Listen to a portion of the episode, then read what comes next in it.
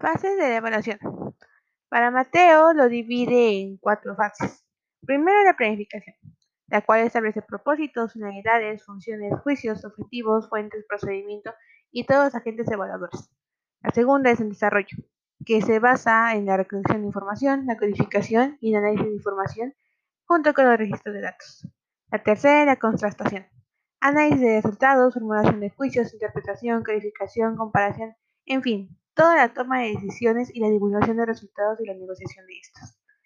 Finalmente tenemos la metaevaluación, que quiere decir que más o menos busca una mejora de la evaluación prevista.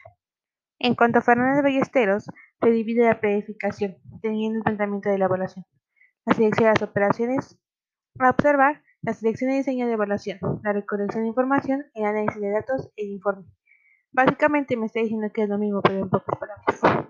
Finalmente tenemos otra que no tiene ninguna autoría, que se divide en planificación, que son los objetivos generales y específicos, identificando necesidades de los agentes evaluativos, así como la de los educantes.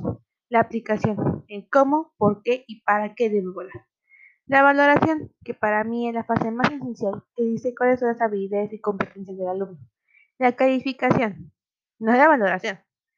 Establecer parámetros en base al enseñado, es decir, qué tanto he enseñado del 1 al 10.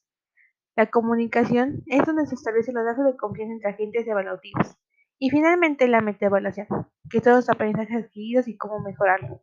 Finalmente, las fases de evaluación solamente nos dicen una vez más que nos van a resaltar un numerito para saber qué tanto hemos aprendido.